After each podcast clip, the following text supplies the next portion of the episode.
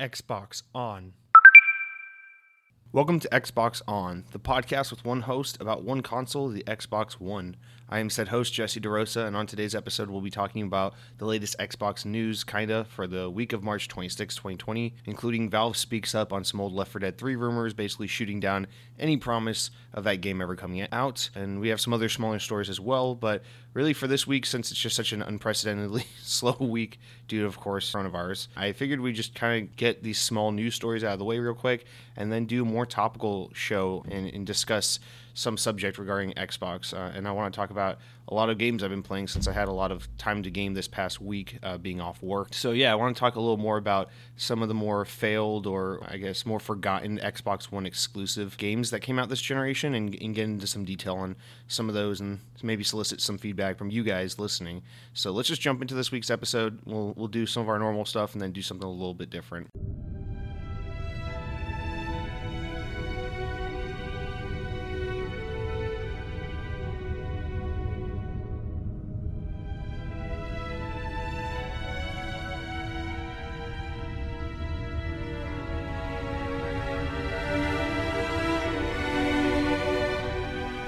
Of Xbox first party games, of course, we had to make a huge mention that this week Bleeding Edge came out. So, congrats to the team at Ninja Theory for their brand new game. This is kind of an exciting week, or I feel like I want to be more excited than I am uh, because just the promise of a new Xbox exclusive makes me, you know, just like last week when we got Ori and the Will of the Wisp. I want to be excited, but I also know I'm probably just not going to play this game. It's just not for me. So that's uh, a little disappointing, but nonetheless, if you were looking forward to this, I hope you are enjoying the hell out of Bleeding Edge. Actually, speaking of Ori and the Will of the Wisp, I was planning on getting to that, but we'll, we'll get into that in a minute.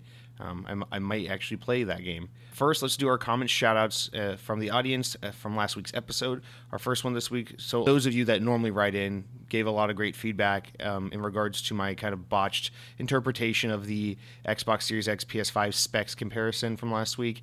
And I'm glad that we finally have all these specs from both consoles out in the wild because now we can stop talking about the consoles themselves so much or maybe start focusing more on the games, which is what I'm much more apt to discuss. Uh, but none, nonetheless, let's get into some some of those feedback questions or, or, comments real quick. First one from Dead Captain James. He says, "From someone who also games on PC, the Series X is an absolute beast. The gap between Series X and PS5 is larger than the Pro and the X. I think we will most definitely see uh, major differences in third-party games of the two. But yeah, PlayStation first-party games will look amazing. The main difference is that Series X will have much better frame rates and will not drop as many frames. But the PS5 will load games about five to six seconds faster than the Series X." So yeah, this is what this is what I was trying. I guess kind of trying to get at was I understand the Series X is you know a more powerful console, but I wonder if developers are really going to take advantage of making a game just look so much better on the Series X compared to the PS5 version, but we'll get into that in a little more detail in a minute. I just can't imagine that the PS5 won't run games at like a solid 60 all the time. It's it's really powerful. The PS5 is a really powerful device, so obviously it's going to be having no issue running games locked at 60. But I guess that's really not going to be the conversation this generation. It's going to be we're going to start talking more about running games at like 90 frames per second, 120 frames. I don't know. I guess we're just going to be pushing that even further, and I guess that's where you'll see the Xbox Series X be able to to handle more power is is by locking in those even higher frame rates, uh, a little more steady. Um, than the PS5, which I don't doubt that will be the case, but I, am just also saying I, I don't think people should underestimate the the SSD that Sony's been working on because I think that's also going to be a really cool part of the story. Although, yeah, I'm, I'm also in that camp where I'd, I'd vastly prefer the more powerful console than the slightly faster loading time. I just think that we really can't be sure as to which one's just like we can't really be sure that one is like significantly worse than the other until we both really used them. I guess that's why I'm so hesitant to just jump on the Xbox Series X is the greatest, even though I think on paper it sounds a lot better. So my brother writes in uh, saying that something that isn't being mentioned enough is that the PS5 comes with less storage than the Series X. Games like Halo 5 are already pushing 100 gigabytes. The idea that the PS5 has less storage uh, than the than the regular model of the PS4 is a little concerning. I doubt I'm the only one who hates deleting one game to download another.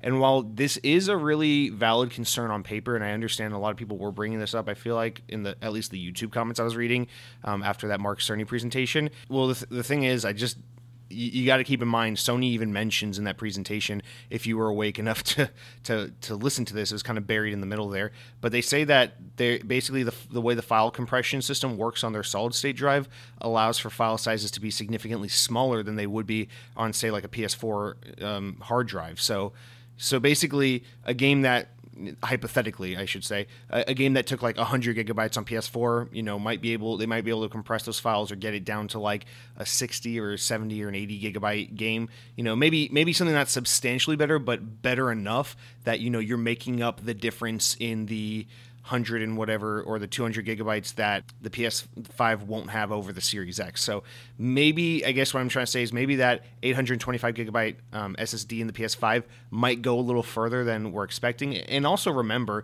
when the PS4 and the Xbox One came out, they came with 500 gigabyte hard drives, not terabyte hard drives. I know all the new like Slims and Series X or the one X's and this and S models and all, all these newer versions of PS4 and, and Xbox One all have like one to two terabytes, but that was not the case uh, when these consoles first launched. They both launched out the gate with like almost no storage on it, 500 gigs. I remember my my day one Xbox One had 500 gigs, and I blew through it like it was absolutely nothing. So I assume no matter which console you get, the amount of storage on them isn't enough. But yeah, I mean it's it, it is worth noting that the Series X has more storage, but I think we again it's one of these things we had to see like let's let's see what the file sizes are like with the added you know compression capabilities of of the SSD before we really go and say you know oh shit 825 gigabytes compared to one terabyte on the Series X you know who who knows well but I mean obviously more storage is more storage so that is that is a win at least on you know in that regard for Xbox.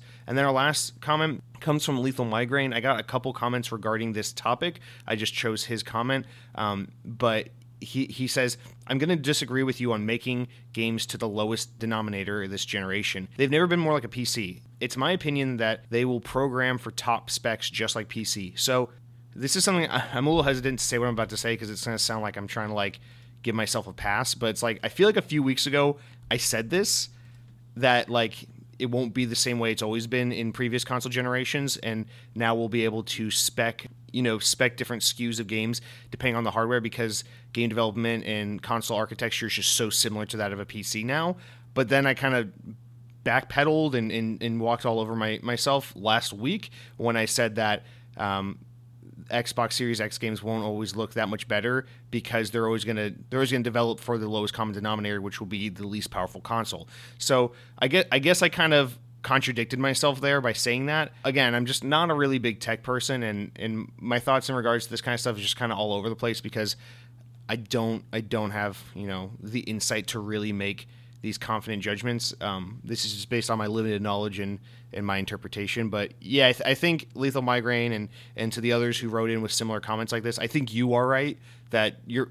It probably is going to be that they can spec it a little differently for each SKU because it's just because it's just like PC. So you'll be able to go into like the game settings on your Series X and and maybe like adjust like the graphic settings or something like that, like you would on a PC game. So that is an exciting advantage for the Xbox Series X. Again, it's I just try really hard. You know, I don't mind if someone wants to call me an Xbox fanboy. That's totally fine. That doesn't offend me in any way, and it's probably true to a certain extent. I, I vastly prefer Microsoft's gaming brand over Sony's or Nintendo's for sure. But at the same time, it's important to me to just try and not be blindly favoring one over the other. I like to try and find ways to be critical of, of Microsoft and Xbox when I can and be um, favoring and, and kind to Nintendo and Sony when I can because I think it really waters down your opinions and, and, and your arguments when you're just always praising the one you like and always shitting on the one you don't like.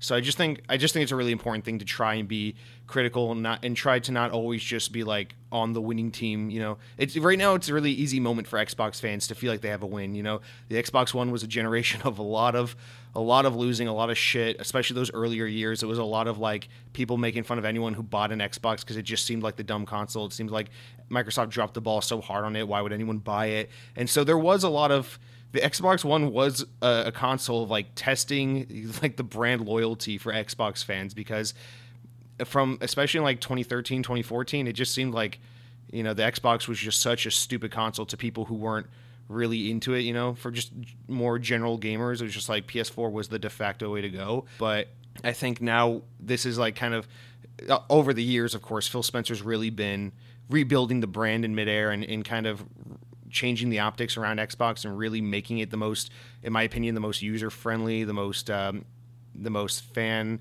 supported kind of console out there. It's just they they really really cater to their audience and they really listen and they really make in my opinion the best software, the best services, the best console. But again, it's just this is the first time, you know, with this new console generation that Xbox fans are kind of in this position where we just have what is optically the cooler or the better console or the or the better position over the kind of PlayStation brand and I don't want to use that as an excuse to be like fuck you Sony Microsoft's awesome so I, just think fanboy console war stuff is just stupid in general and I just want to be as neutral about that as possible but yeah I mean I don't mean to my, my brother and I kind of had a conversation he kind of playfully got onto me a little bit about being too too easy on Sony after really botching last week's presentation and maybe being a little maybe not giving Microsoft enough credit for what they've what they've done with the Xbox Series X. So and to some extent he is right. I mean eh, the Series X it just looks like a, a beast of a console. It looks fantastic, but again, until until we can really see benchmarks of these consoles and see games playing on them, next generation games,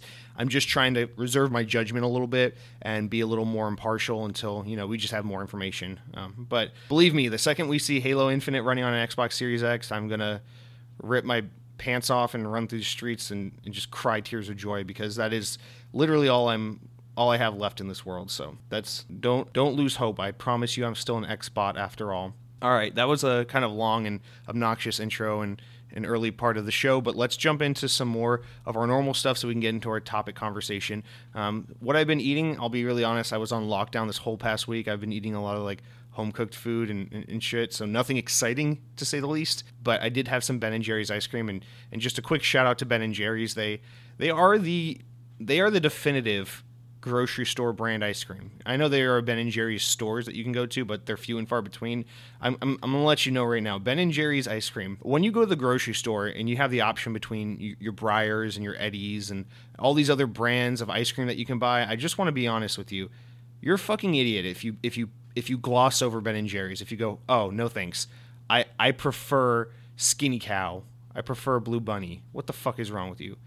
I know Ben and Jerry's is like super expensive and you only get a pint, but like it's worth the money. Just get the Ben and Jerry's. So shout out to Ben and Jerry's. Shout out to Fish Food. It's an incredible ice cream flavor. But yeah, let's let's not dwell too much on food. What I've been playing this week, well, like I said, I was off this whole past week. I'm actually back at work now, which is ironic because this virus has gotten way worse. But I'm now in a position where my, my job has been considered essential business, so I can't I can't get out of work. I have to go to an airport and work where uh, at a place where everyone's getting coronavirus on a daily basis. So pray for me. But yeah, last week while I was off, I played Red Dead Redemption 2. I remember I said I was going to try to get through it all last week since I was off work, and I actually managed to do just that. In fact, I had the game beat by like Saturday, so I had some extra time to kill and I started playing Recore, which we'll get into in a minute. But yeah, Red Dead Redemption 2 just real quick final thoughts on that. That game is way better than I thought it'd be. I I was so intimidated by Red Dead because I've heard so many things about you know how slow it was and how boring it gets kind of later in the game, and I kept waiting. I got to like the 25 hour, the 35 hour mark, and I was just like, "Where's that part where it just gets? Oh my god, this game's just dragging. I hate it." And I think I know where it was for me, and I don't think this is much of a spoiler, so I'm just gonna say there's the part where you play on an island, where you know this takes place on an island, and I thought that was gonna be. Uh, I'll, I will be honest, I hate that part of the game but I was fearing that would be like a five to seven hour chunk of the game and that I was going to just like probably give up during it. But it's actually, I think all in all, that part of the game is like an hour, an hour and 20 minutes. It's like really short. You just blast right through and then you're back into the good stuff. I mean, so while I definitely think that part of the game is completely unnecessary, even narratively, I think they should have cut it. And in general, I think this game has a little bit of fat here and there. You could have cut, there are some s- smaller story arcs that I really don't think serve the overall narrative that well. And that it would have been a slightly better experience had they just, you know, pared it down a bit. Um, but overall, I think Red Dead Redemption 2 is is phenomenal. I think there is a lot of slow paced storytelling, and in most games, I would I would count that as a con. But in this game, it just works so well, and I don't don't really know how to explain it. It's just Rockstar really. I don't know. They created something really special with this game, where the slow nature and the kind of uh, just the minutia of the game that they put so much emphasis on actually really just congeals and works well together and, and makes the game feel so much more immersive, makes the story so engaging. And uh, there's just a lot of things about Red Dead that I can praise that normally in a game I wouldn't praise, and it's things like you know having to eat and sleep to keep up your stamina and your health and take care of your horse and and just all the kind of little stupid details. Like you can help some guy who's being robbed in the middle of nowhere and then you walk into town and see him in a store and he suddenly remembers you. And it's just like all these little things that sorry my alarm went off. It's just all these stupid little things that that shouldn't mean much end up really adding up and just making the game so immersive making the world feel so alive. And it just serve everything just serves the narrative so well. And the story is phenomenal i really really love the story aside from you know that part where you're on the island or like the uh, romeo and juliet esque little side quest, which I thought was a little unnecessary. The game is is really really fantastic. The ending is incredible. The and and then the other thing is the epilogue, which is like seven hours long after you beat the game, is basically just like a massive expansion pack that instead of holding for a few months to a year and then releasing later for pay, uh, for like paid DLC, they just throw, they just tack it on to the end there. Like Rockstar could have easily chopped off the last five to seven hours of the game, held it for like eight months to a year, and then be like, "Here's your massive single player story." Uh, expansion for Red Dead Redemption 2 and people would have bought it and gone nuts for it. You could have sold it for 20 30 bucks. It's great. Um, but they just know they just throw it onto the end, and that's it's one of those things. It's like only Rockstar can do that. Only when you have the time and the money and the manpower and the creativity that a studio like Rockstar has can you do something like that. And it's just it's it's one of the most special games I played this generation. I'm trying to like retroactively figure out, you know, it came out in 2018. I'm trying to figure out if it was maybe the best game of 2018, and I think think it maybe was. And 2018 was a great year. We had Spider-Man, we had God of War, we had Red Dead Redemption, and the other game I like a lot that isn't in the caliber of those three games um, was actually Starlink Battle for Atlas, which a lot of people didn't play, and it's kind of a shame because that game was really, really fun. But that was one of my favorite games of 2018 as well. But I think Red Dead Redemption 2 tops them all, including God of War. It's just, it's one of those games where it's like, for like the next two days or so after I beat the game, I, I just felt so into that world where like you know playing the next game kind of felt like cheating on Red Dead, watching a different movie or a TV show, or just doing anything else, getting outside of that world of Red Dead Redemption 2 just kind of felt like you know unnatural. It, it's always I, I, don't know it's always a special feeling when you watch a movie, read a book, play a game where you were so engrossed in the characters and the story and the world that that when you walk out you're kind of sad that you're not in it anymore and you feel like you know that like detachment from from that that world that you were enjoying, those characters that you were so invested in. And it's really rare that I mean anything, but especially video game really makes me feel that way. In Red Dead Redemption 2 actually made me feel that way. I jumped into ReCore like the next day after beating Red Dead and I was just like this is this feels sad. I miss I, I miss Arthur and I miss uh I miss Dutch and I miss all those characters and all that that narrative that I was working on and it's just it's a really really special game. I, my my end time clocked in at 55 hours. Aside from a couple missions here or there, I think the game never lost my interest, and I was really anticipating for that to be the case, but it just never happened. And I'm really glad I just sat down and buckled through it. And honestly, I think I I enjoyed it. I experienced it the way that was best for someone like me, which is being able to just sit down and play through the whole game. So if you haven't played Red Dead, I really think it's worth the worth the time. There aren't many games where I would recommend just sitting through and pushing through all the bad stuff to get to the good stuff, but this is a game just worth sitting through no matter what, no matter how long it is because it really is probably the most like next generation game this generation has felt for me and uh, I, i'm really really glad i experienced it but the other game i played this week was recore in this recore is kind of going to be the center of our our topic discussion after the news so we'll get into that in a little bit but i have some things to say about that and just xbox first party games in general. Uh, so let's just really quickly go through these tiny news stories we got uh, now that we're 20 minutes into the show. All right our first story is from ign and it is in regards to GameStop. So, at the time of this recording, GameStop is no longer accepting walk in business in the US and has closed all of its stores amid coronavirus concerns. However, gamers who still refuse to accept the 21st century and download all their games digitally can still get in on the physical retail action, as GameStop has rolled out a curbside delivery option for those who purchase and process their orders online and then opt for, to pick up curbside.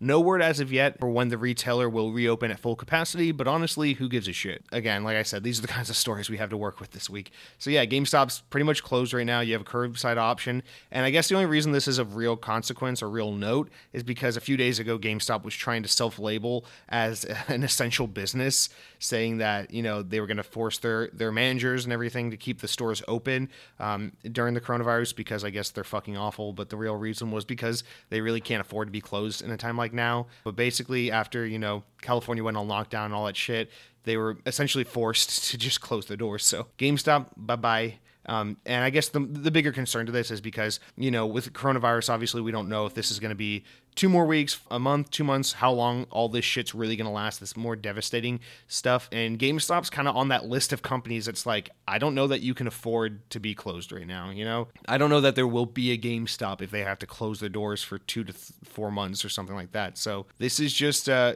definitely one to keep our eyes on. But thank God that all those GameStop employees, except I guess the curbside employees now, which is probably just gonna be store managers, can now can now uh, go home and, and, get away from all those greasy Naruto fans that were probably gonna spread germs like wildfire anyway. And then our next story, also coming from IGN, all about Left 4 Dead 3. This is this is my my big one today. So rumors of a sequel to Valve's most beloved games have been circulating for years, especially in regards to the greatest zombie franchise of all time, Left 4 Dead. In this month's episode of IGN Unfiltered, podcast hosted by Ryan McCaffrey, Chris Remo and Robin Walker from Valve sat down to talk about Half-Life Alyx, Portal VR, Left 4 Dead 3, and more.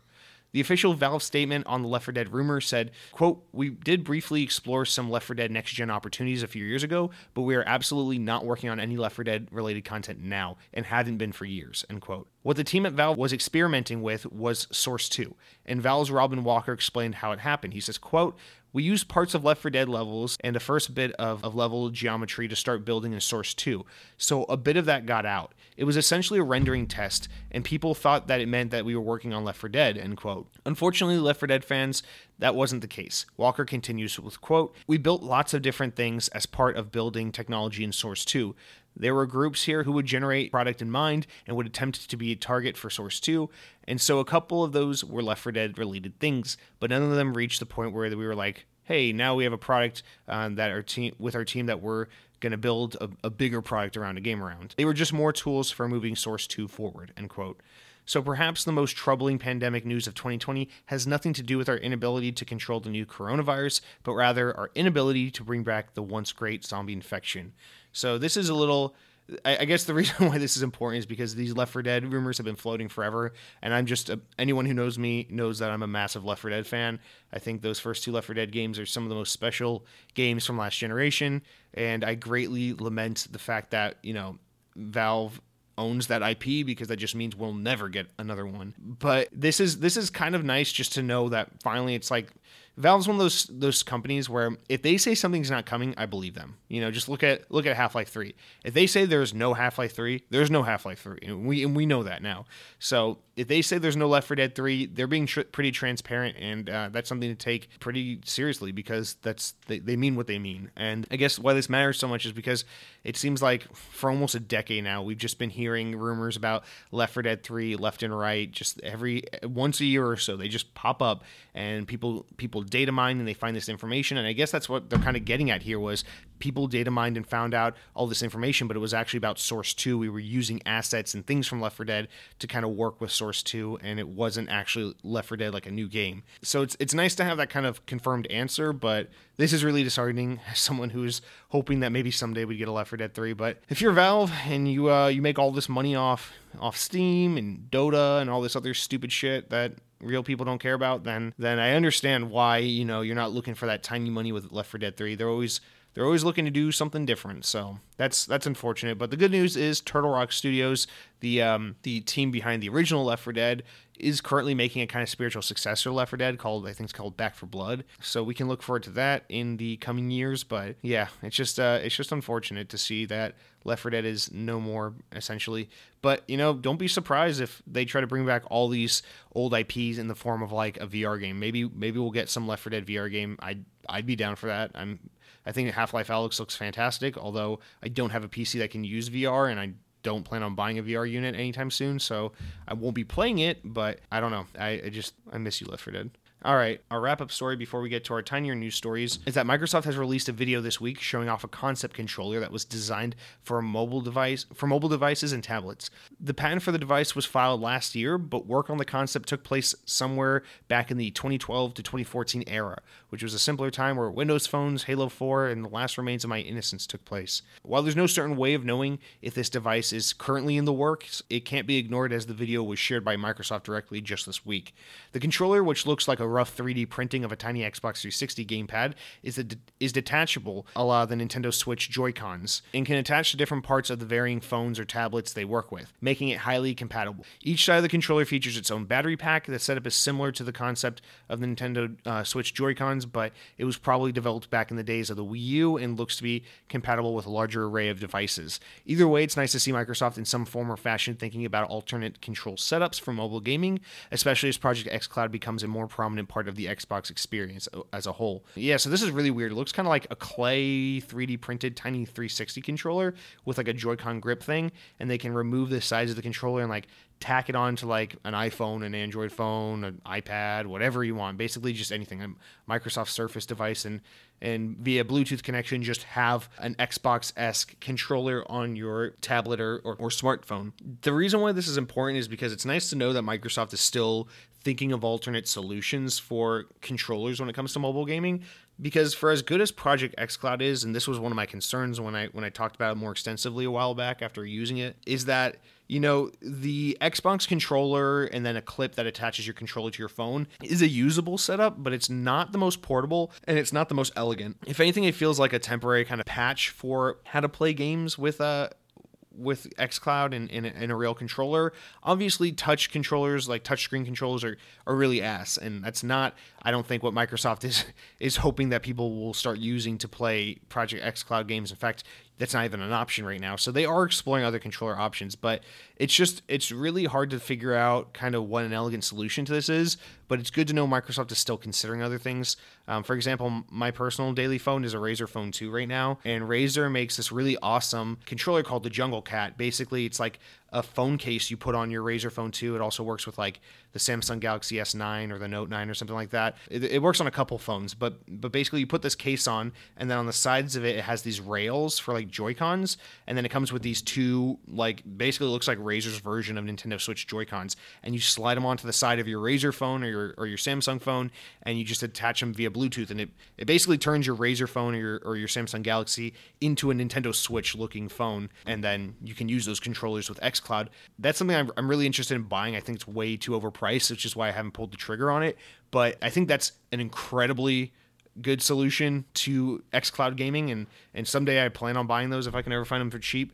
Uh, I think that's probably the best solution I've seen so far for for controllers on a mobile device. Better better than connecting an Xbox controller with the with the phone clip uh, because it's just more portable. Better than any of those like third party controllers, which are almost always ass. But still kind of an imperfect solution because obviously that only works for certain phones, and it's just it's a very expensive solution. So I think this is the tricky part that Microsoft's facing right now, especially with xCloud, is how do we find a really solid controller to work with mobile devices that's also really discreet and portable so that, you know, maybe it's something you could slip in your pocket, maybe it's something you can fit in a small bag. I really don't like the idea. Like, I, I thought about this. Like, if coronavirus wasn't a thing right now, I would bring an Xbox controller with me to work every day because because I work in an airport and so I could just take an hour break, sit in like the middle of the airport on a chair and just play Xbox for an hour, right? But I don't really like the idea of lugging around an Xbox controller, like a full $60 controller, just feels weird. It's too big, it's too bulky in my bag. I don't like it being exposed to all like the outdoor contaminants. It just doesn't feel right to me. I d- I don't want to do that. So I think something along the lines of like a Nintendo Switch Joy-Con setup is the way to go, but this is just something we've seen not just Microsoft but other like third party controller manufacturers struggle with forever, which is figuring out an elegant solution to controllers with phone devices. And I don't know what the solution is, but I think it is something along the lines of what Microsoft was working on here, which is detachable controllers that click onto the sides or Nintendo Switch esque, um, something like that, Joy-Con things. But yeah, hopefully this this is a window into what Microsoft is working on, and soon enough we'll get like a first party controller for phones and tablets uh, that's really robust and feels really good in the hands, um, designed specifically for xCloud. Um, so that's going to do it for all of our big stories this week. That was, I guess, the biggest one. That's the one I talked about the most. But here are some quick little tidbit, not really news stories. Ghost Recon Breakpoint has gotten its first, has now gotten its March 2020 episode two update, which includes new missions, classes, modes, and possibly some more. IGN reports that Call of Duty Modern Warfare 2 from 2009 seems to be getting a remaster as a rating from for the game has appeared on the South Korean ratings board website. No platform or release date has been listed, but we will keep an eye on the story as it continues to develop. On March 31st, Gears 5 players can look forward to the Operation 3 Gridiron update, which brings new maps and characters. And then Windows Central reports that the Star Wars Battlefront 2 Scarif update has been pushed back to mid April due to the team at DICE now having to work from home of course, that is due to Corona. And that's going to do it for all the news. Real quick, our new game releases, or I guess we'll save the game releases and games of gold to the end of the conversation. But let's jump into the, our kind of topic this week, which is I want to talk about some of the lesser known Xbox One first party games and some of the ones, you know, that got less attention, but maybe deservedly so, maybe not so much. So obviously, you know, the Xbox One has some pretty notable exclusives. You got your Forza games, you got your Halo games, you got your Gears games, and even something like Sea of Thieves, I think is even though it didn't like light the world on fire, it does pretty well, makes good money, it has a pretty dedicated audience and player base. And I'm, I'm pretty sure most gamers you can ask, hey, do you know what Sea of Thieves is? And they'd be like, oh yeah, it's that that pirate game for Xbox. I think most people know a game like Sea of Thieves is. But once you start getting into some exclusives like Quantum Break, that one's kind of pushing the line a bit. I don't know. Maybe maybe more people would know that one, maybe not. Once you get into a game like Recore or Super Lucky Tale or any of these kinds of games, which I know Super Lucky Tale is now on Switch, but it's it's kind of like an Xbox game. It, you just get into this territory of like there are a lot of Xbox One exclusives that I feel kind of flew under the radar. And you know, I'm not going to say these games are on the same tier as like Uncharted 4, God of War, Spider-Man uh, on the PS4 side, but in general, it feels like a lot of people remember all the PS4 exclusives of this past generation. The only one that maybe f- kind of flies under the radar would be something like would be something like um, the Order 1886 or whatever that game was called, or something like that. But for the most part, maybe Killzone Shadowfall. But for the most part, if it's a PS4 exclusive, it, it seems like people remember them. People take note and if you ask someone to like list all the most important Sony exclusives for the PS4, people would be able to list them all out for you. Even the second party exclusives like uh, like Bloodborne or um, what's that Quantic Dreams game? What was that called? Detroit Become Human. Anyway, so the point is, I just want to kind of talk about some of these Xbox games because I've been making it. You know, as we get closer to the launch of the Series X, I'm trying to have more of these thoughts and talks in regards to the Xbox One as a generation and kind of these sunset ideas of things I want to remember and, and just fixate more on before this generation kind of wraps up and we're on to the new thing. And and this is one one topic regarding the Xbox One that I feel like doesn't get suggested or, or, or discussed enough. Um, even on like like I used to listen to IGN's podcast Unlocked a lot. I kind of listen to it on and off these days. But like even them, it's like I feel like you know you're an Xbox podcast, but they rarely ever talk about a lot of these smaller Xbox exclusive games. They're always talking about the big ones or third party games, and I just think these games deserve a little more. Maybe they weren't great games, but maybe they deserve at least a little more air. So you think about games like like the first launch exclusive for the Xbox, which was of course Ryse Son of Rome. Now, Ryse of Rome is a game I've only ever played like the first four hours of. I actually gave up on it. The gameplay on that game is super fucking solid, but the story is super throwaway. And overall, the game is like a it's like a big meh. It's not a bad game. It's not a good game. It's just meh. And that one's like, okay, I feel like people kind of remember that one just because it was a launch game.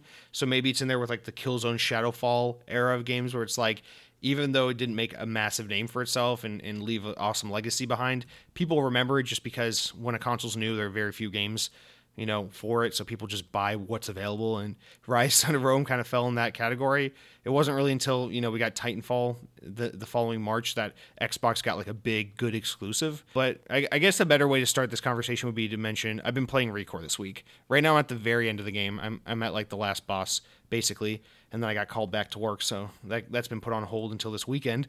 But I'm planning on finishing it up this weekend, and and here are my quick thoughts on Recore. Recore is actually a really solid game. If you look at its Metacritic score, it's somewhere it tapers off somewhere in the 60s. And I kind of agree with that score. I think the gameplay is really solid.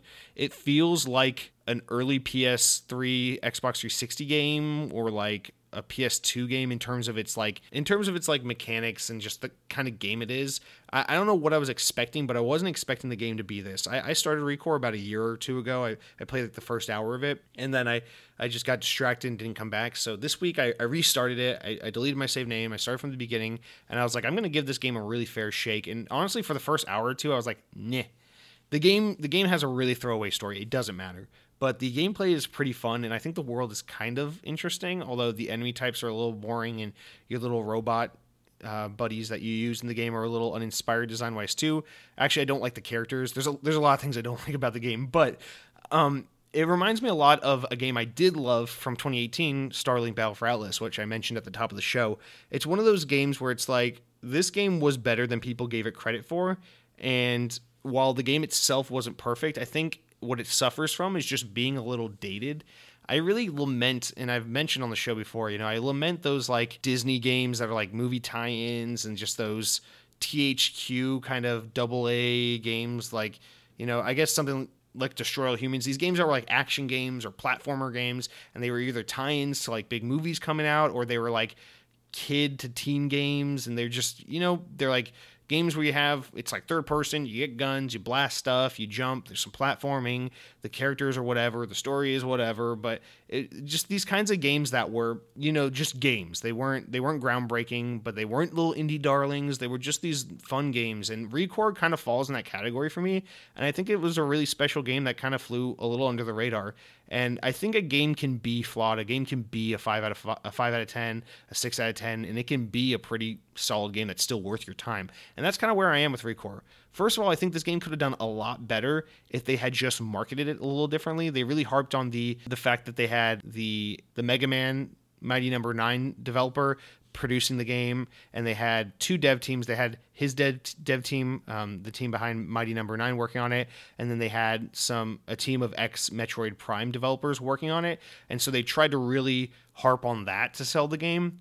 But I think they, while you know those are selling points and they should be mentioned, they should have really focused on giving the game more of like a cartoony or artful, uh, colorful, and fun art style. I think if they did something like that, kind of like what Starlink Battle for Atlas did, it could have gone a lot better because the game kind of looks like it has a more serious tone and vibe than it should because the story is really, you know, whatever, like Saturday morning cartoon and and like there's no real weight to what's happening and just kind of feels like whatever, you know, it's just so simple. It's such a simple, easy plot. The girl's like looking for her dad and trying to restore peace to this world, but all the writing is really like whatever and it's just you know, it's it's a game that like a 10 year old can wrap their brain around and have a good time with. And that's not a bad thing by any means, but I think the game's art style is in contrast with the game's tone and gameplay itself. And I think if they'd gone for a more like visually artistic in style, something like what Starlink Battle for Atlas did with for those who don't remember, Starlink Battle for Atlas kind of had like like a No Man's Sky meets Fortnite kind of aesthetic to it and I think it really worked for that game. The characters were like cartoony and 3D animated, but um, the world was very like colorful and had that like that look of of um, of No Man's Sky, which really worked in that game's favor. Now that game totally bombed as well, but I think that was more due to the fact that it was too little, too late. The Toys to Life genre had had long been gone. Had that game come out around the heyday of like Disney Infinity and and and Skylanders, it maybe could have done a lot better than it did. But I think I think Recore really could have benefited from marketing the game more towards like that that like 10 to 14 demographic and and doing a more cartoony art style. But instead they marketed it to like the hardcore gamers and they were like hey this is the guys behind mega man and metroid prime and they're making this game. Don't you want it? And it's like i feel like people were really hyped on this game during that initial reveal trailer but then once we saw what the game really was i was like eh the game is rough. It's like it's visually it's not beautiful and the graphics are like just okay and like i said the art's kind of uninspired but there are moments in the game where it's like, oh, that feels very Metroid Prime, or like, oh, that feels very like, like I don't know. It it just kind of feels like it's made by the people it's made by, but it feels like not to insult anyone who worked on the game because again I like Recore, but it feels like the B or the C team yeah, maybe like the C or the D team at at Retro Studios, the team behind Metroid Prime, are the guys that made this game rather than like the B or the A team. You know, it feels like you know all Mighty Number no. Nine, a game that is notoriously you know awful. Um, the worst people that had their hands on that game were the guys who made this game. And it's not to say it's an awful game; it's just to say it's like it's kind of embarrassing when you're touting all this talent that's behind your game and then your game's kind of weak or uninspired or nothing groundbreaking. And that's the thing about this game is it's like it's not bad. There are some random difficulty spikes and some stupid like design choices. I think the open world part's a little obtuse and sometimes it's easy to get lost and I do have my frustrations and gripes with the game itself, but I'm really into it. Like it's it's it's a Jesse game through and through. It's it's a game where you collect stuff, you platform, you fight enemies, you go through kind of narrow levels. There's some light puzzle solving. It's very fun. It's the kind of game I would have been very into back in like the Xbox GameCube era.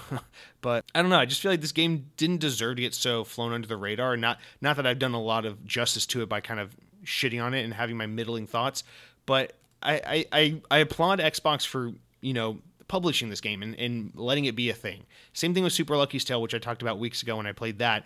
You know, it's just a very run of the mill 3D platformer. It's nothing groundbreaking, but I applaud Microsoft for making that a thing and for publishing it because I think the world really needs these kinds of games. I think these games totally have a place and it's really refreshing to get to play something like that. If anything, you know, after a couple hours, once I got acclimated to the game, my, my thought was this is such a nice palate cleanser from Red Dead Redemption 2 because it's just so the opposite of Red Dead is. It's it's short, it's sweet, it's not too serious, it's very video gamey, it's not very cinematic. It's just about you know collecting, shooting, platforming. It's not about cowboys trying to you know survive and make out make out like bandits in this uh, in this ever evolving world where outlaws are a thing of the past and they're facing you know the 20th century and, and industrialism and everything. It's not it's not that kind of game. It's it's just a really lighthearted kids game. And I, I really lament that these games are no more. And this game also i mean this game also had hands from asobo studios who worked on a lot of like those disney movie tie-in games. And you feel that sometimes. Sometimes it feels like you're playing like pixar's brave or toy story or some shit like that you know? And I, I just think that it's really sad that Microsoft kind of gave these kinds of developers a chance to bring a game like that out, this double A tier, this $30, $40 game, this game that's not going to blow your mind, but it's going to entertain you for a weekend kind of game. And audiences were just like, nah. And that's sad because that means Xbox is that more unlikely to greenlight another game like this or fund another game like this or publish another game like this. And it really just leaves us down to the THQ Nordics of the world to really allow us to have more experiences like this. And I I just think that's a real big loss because you know, after I beat Red Dead Redemption 2, I still had a couple days off work and I was more than eager to jump into another game. And originally I was going to do Ori in the Blind Forest. I was like, fuck it, I'm going to go through Blind Forest and Will the Wisp immediately. And I'm glad I didn't because I wouldn't have time to beat them both now that I'm back at work. But I, I ultimately decided against that because I'm like, you know what? People talk about how visually stunning these games are and how emotionally appealing the, the story beats are.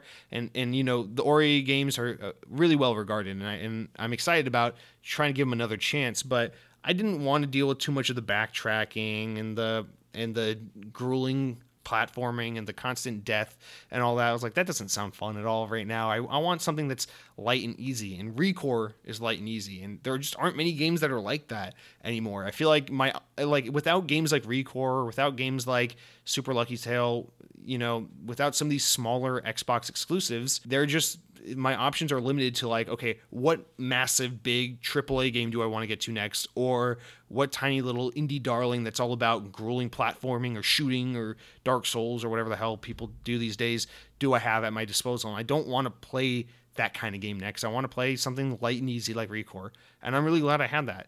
And so I just think I don't know. I think that game didn't get enough respect. I think it serves maybe it is a game of a different era and maybe today's market just doesn't want it. I mean clearly today's market doesn't want it. That's why games like ReCore don't sell well. That's why games like ReCore don't get attention is because today's market says hey i only want animal crossing and doom and the witcher 3 and all these other games i don't give a shit about and i don't want you know fun easy light games. And that's that's fine. I mean industries have to evolve and the market dictates you know what's what's in what's out but it just makes me sad that in an era where we've seen the 8-bit and the 16-bit games return and make such a great comeback and have this timeless appeal, we still have yet to see like the N64, PS2 era, like 3D platformers and action games kind of make their proper comeback. And I'm starting to wonder if, yeah, maybe the time's just not right, but also maybe um maybe these games were never you know timeless enough to really make a lasting impact after their respective era. You know, maybe Jak and Daxter, maybe Sony was right, you know, to have to or Naughty Dog was right to move on to Uncharted and never go back to Jak and Daxter because they saw the writing on the wall. They must have known, you know, Jak and Daxter, it's a great game in 2003, but this is not the kind of game that people are going to want to play in 2015, 2020, 2025, whatever. And so they evolved along with the industry, but developers and in, in, who make games like Recore and stuff, they um they're still trying to breathe some life into these kinds of games, which I, I miss. And I don't know this this topic didn't end up really being what I thought it was. I thought we were going to talk more about, in particular, like varying Xbox exclusives. That's why I brought up Quantum Break. I wanted to get more into that, but uh, I guess I, I got more into my my same old tirade about this kind of tier of gaming just disappearing. But nonetheless, you know, aside from that, I feel like there are a handful of Xbox exclusives. I'm probably missing some. I, I should have made a more robust list, but there are a handful of Xbox exclusives that are kind of in this boat um, this generation. And and that is the one thing I really enjoy about Xbox is that you know even though a game like Bleeding Edge comes out and I'm like, meh, I'm not Bleeding Edge isn't my thing it's nice to know that Xbox has such a variety of games that it's like, wow, I don't have to play the third person action online hero brawler game, but maybe I like the first person sci fi shooter. Maybe I like the third person over the shoulder shooter. And maybe I like the time traveling third person action narrative game, but I'm not too crazy about the 2D Metroidvania game or the or the game that is like Disney animation hand drawn, uh, super difficult boss battling game or you know it's just there's so much variety in the Xbox lineup these days and it's such a shame that when you scope out and you look at kind of the optics and the conversation surrounding Xbox's lineup it's like it's still just people being like oh Xbox doesn't have any games. It's just Forza and Halo. It's like, no, it's really not, dude. Did you play Quantum Break? Did you did you play Ori and the Blind Forest? Did you play Cuphead? Did you play ReCore? Did you play any of these games that are also vastly different? And these are all games that came out before Microsoft went on a shopping spree and bought all these new developers. And so yeah, not every game is going to be Horizon Zero Dawn, God of War, Uncharted 4, The Last of Us Part 2, but but here's one thing all those games have in common that that or here's one advantage all those games have over those Sony first party exclusives, which is that they're all different. They all offer a different flavor of game. Fucking uh, State of Decay, State of Decay 2. Again, another game where it's like I played a couple hours of State of Decay 2, wanted to like it. I wasn't super into the resource management. It made me too stressed out, so I stopped playing. But I think there are a lot of mechanics in that game I did like. There are a lot of things to like about that game, and I think there are probably a lot of things fans of the series do love about that game. There's a reason why I got a sequel. There's a reason why that franchise exists, and it's just awesome to know that's like I don't have to be into it, but it's so cool that Xbox is catering to more markets. You know, that open world zombie survival resource management game as opposed to just another shooter, another whatever, you know? And this isn't to shit on Sony and, and, try to give Xbox more credit than than they do, but it's like, you know, maybe Xbox isn't releasing everything is a, a, 9 out of 10 a 10 out of 10 and everything is a is a, a marvel that's pushing the medium forward. But it's like at least they have something for everyone. And that's something i really think xbox doesn't get enough credit for. And if anything xbox is about to get if anything xbox has doubled down on this. Because when you look at the slew of studios they've just acquired as we head into the series x generation um, we're only going to get more variety in, in games because all these developers they bought make vastly different products. We've got everything from top down like uh, strategy games to you know third person third person platform games to shooters to third person narrative games we just got everything in the wheelhouse now with the with the slew of of studios that Xbox now owns so there's a lot to look forward to in the future but I hope that you know the um, the kind of commercial failure of games like Recore, of games like Super Lucky's Tale, doesn't you know spell trouble for Xbox's future involvement in games of that caliber, in games of that kind of genre, because I really do love that whole 30 thirty dollar kind of middleware, middle of the road kind of kind of um, game, and I, I I just lament that there isn't more of it and that it doesn't do as well these days. So sorry for like the the weird kind of introduction into that conversation. I thought, like I said, I thought we were going to get more into games like Quantum Break, but as, as I as I discussed more, I, I realized that conversation was more so focused around the specific type of game like Recore. And if you haven't played Recore, by all means, give it a try. Obviously, it's on Game Pass. It's an Xbox first party, so or it's an Xbox exclusive, so obviously it's on Game Pass. And let me know if you have played it. Let me know what you think about it. I mean, the game's obviously far from perfect. Like I said, I agree with that six or six point five out of ten kind of range of score for the game. Although I think there's still a lot to love about it, and I think it's definitely worth your time. The, the gunplay is super fun. All the little mechanics of the different robots and kind of ways you combine all their special abilities with traversing the landscape and puzzle solving. I think it's really fun. It's never too difficult. With the puzzle solving is never too difficult. It's always like just smart enough and while there are some design flaws, like again the open world being really obtuse and being random difficulty spikes with certain boss fights, uh, I think the game is a pretty solid game, and I definitely think it's worth your time if you if you've ever been into the games of that kind of genre, that kind of um, ilk. So definitely check that out. Let me know what you think about it, uh, and thank you for letting me rant a bit about some of the lesser appreciated Xbox One exclusives of you know this generation. Um, with that, we'll just wrap up the show with our new games and our games with gold information. So real quick, we got 17 new games coming to the Xbox this week. The first one is called Freedom Finger. So that's really suggestive, and I don't feel comfortable talking about what that means. But let me just say, there are a lot of people in quarantine right now. People have a lot of fingers, and when you are alone with the freedom of your fingers, you know what happens. So that's disgusting. But so hey, someone wanted to make a game about it, and more power to them. Uh, our next game is called Moons of Madness, but I think the developers made a severe mistake because judging by the screenshot, you're not on the moon. You're in like a underground t- cave or something. So these fucking idiots don't know what a moon is.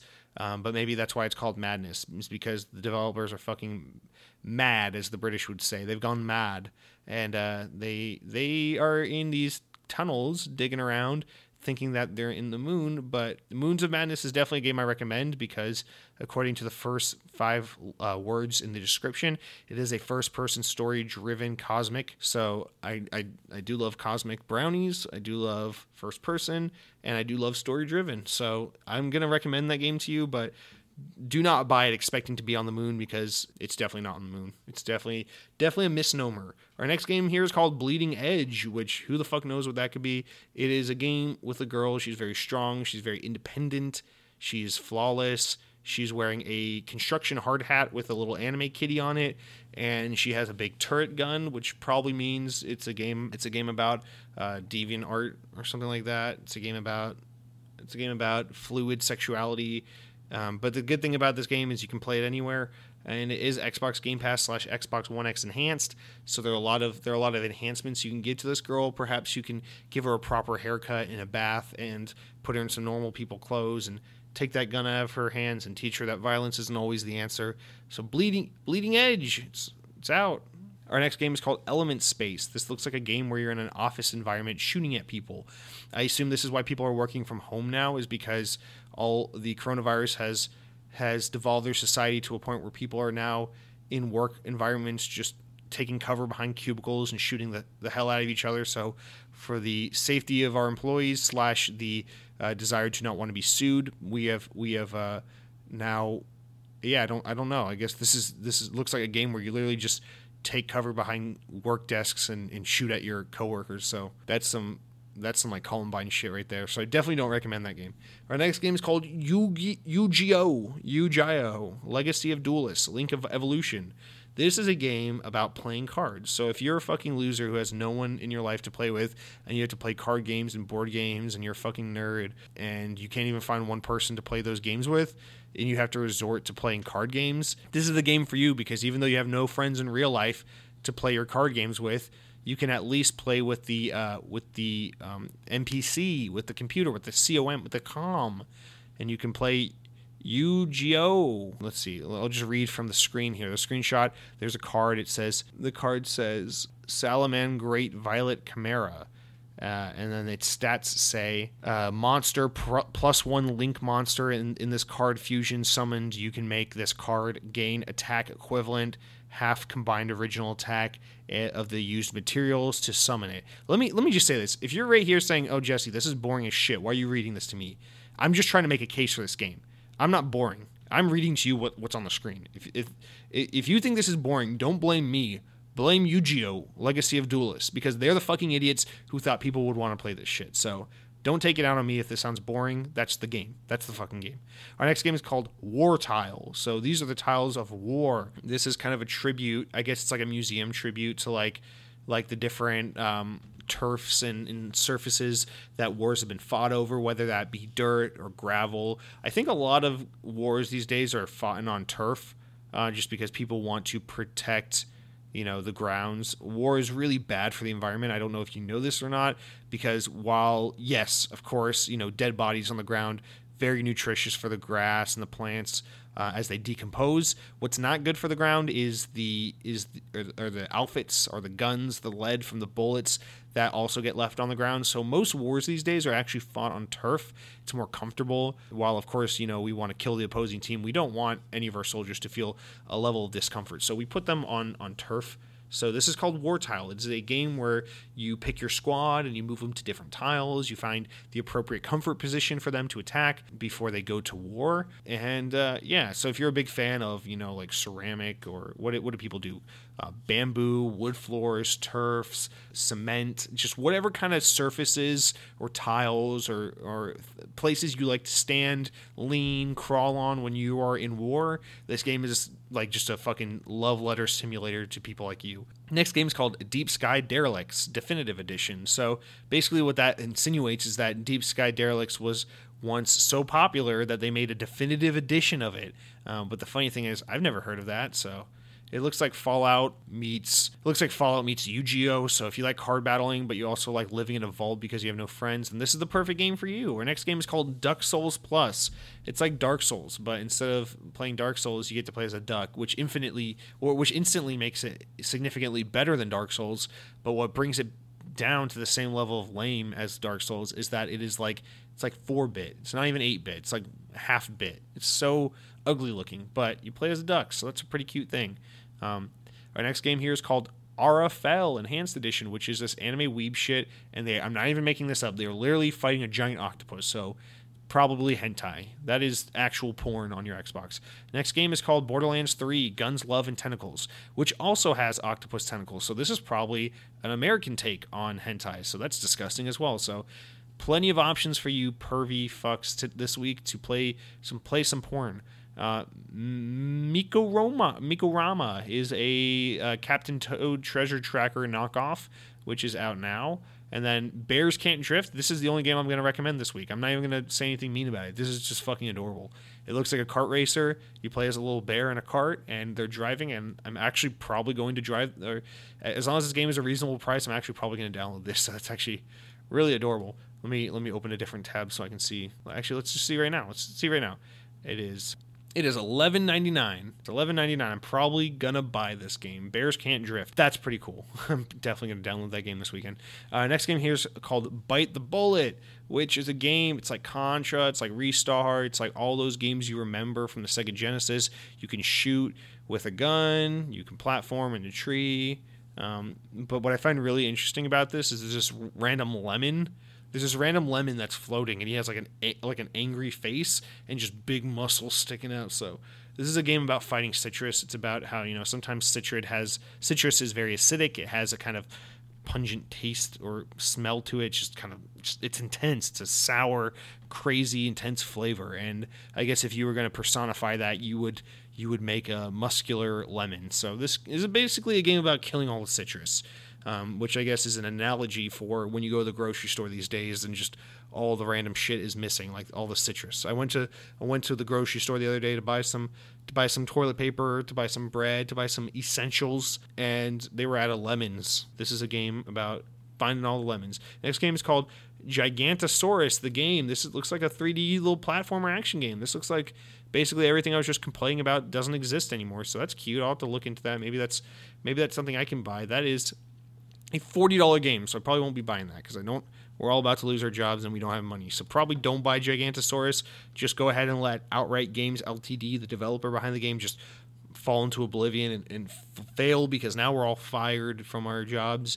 The coronavirus has made the unemployment rate soar. Our next game here is called One Piece Pirate Warrior 4. It is animated, so it's anime is Japanese, so we will skip over it. Next game is called Enops. It looks like uh, one of those PSP games or or Lemmings games or something like that.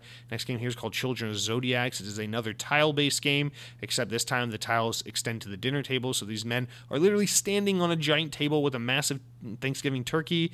I don't know why they're doing that, but they also look a little bit anime, so that's probably why they're being idiots like that. And that's going to do it for our new games this week. As a reminder for Games of Gold, we got Batman, the enemy within, for the rest of this month, these last few remaining days. Shantae Half Genie Hero, you got that until April 15th, so download it at your leisure. Castlevania Lords of Shadows, nah, you missed it, dumb bitch. That was gone on March 15th. And then Sonic Generations, which is available until the 31st for the last time. You get six days, five days, whatever. If you have not downloaded Sonic Generations, you are going to hell. You are the sole cause of coronavirus. You are an awful person. Kill yourself. Sonic Generations, play it now. Do not kill yourself. I don't, we don't say it anymore.